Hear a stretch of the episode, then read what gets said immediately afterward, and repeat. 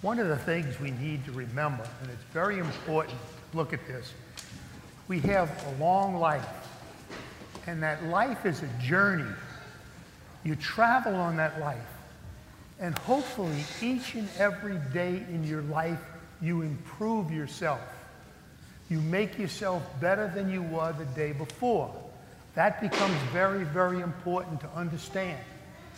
Well, this is the same thing about each and every one of us. We need to understand not only in our physical life and in our chronological age are we changing, but we also need to change the spirit within us. That becomes important. And that's why a lot of times on this journey, we always say that it becomes important for you to grow in holiness. That's what we're talking about growth in holiness. And we see Jesus now on a journey. Jesus has been traveling his journey, and he travels his journey for three years as he's traveling to Jerusalem, where we have at Easter time, we have the passion, death, and resurrection of Jesus, which is aimed to be his goal of what he's trying to achieve to overcome Satan and to overcome death so that each one of us can have eternal life. He's on his journey. We're on his journey. Well, on Saturday, we had a great thing happen. And that's why it becomes important for you to look at the scriptures and read about Jesus. On Saturday, we had Jesus' transfiguration. Jesus took Peter, James, and John up the mountain with him, and he was transfigured. His shone as bright as the sun up there. And he had Elijah and Moses with him, and he was talking with them. And that's what happens now. Jesus is beginning to educate and form his apostles, just like he's trying to form each and every one of us in this church, young or old. We're being formed by Jesus. So this happens with the story today. He comes down now from that mountain. And what happens when he comes down from the mountain? As he comes down from the mountain, he sees his apostles arguing with the scribes. He says, What the heck is going on here?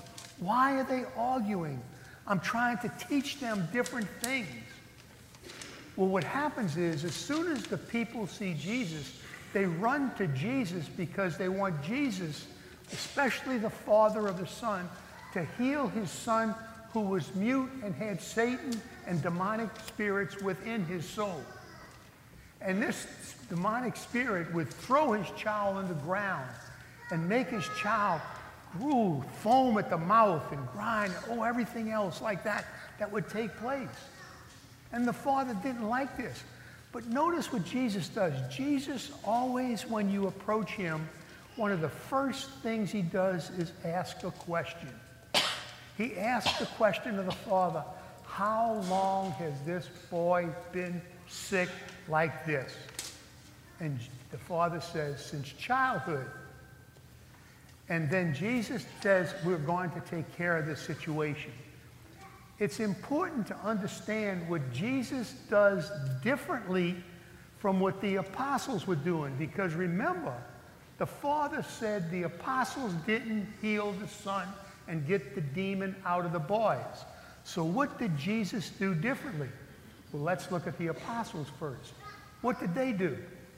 They forgot the prayerful mission on the journey they were supposed to do, and they were arguing with people. They weren't trying to heal the boy. And Jesus shows us the way we're supposed to do things with prayer what Jesus does is Jesus keeps the vision, shows them on the journey to go down and to raise the boy up and touch him with his hand. And when he does that, the devil knows he's beat. The devil knows when you go to Jesus, he's beat. And he throws the boy down. But really, the one who's being thrown down is the devil. And the devil is in convulsions and foaming at the mouth and all that. And he comes out of the boy, and people say he's dead.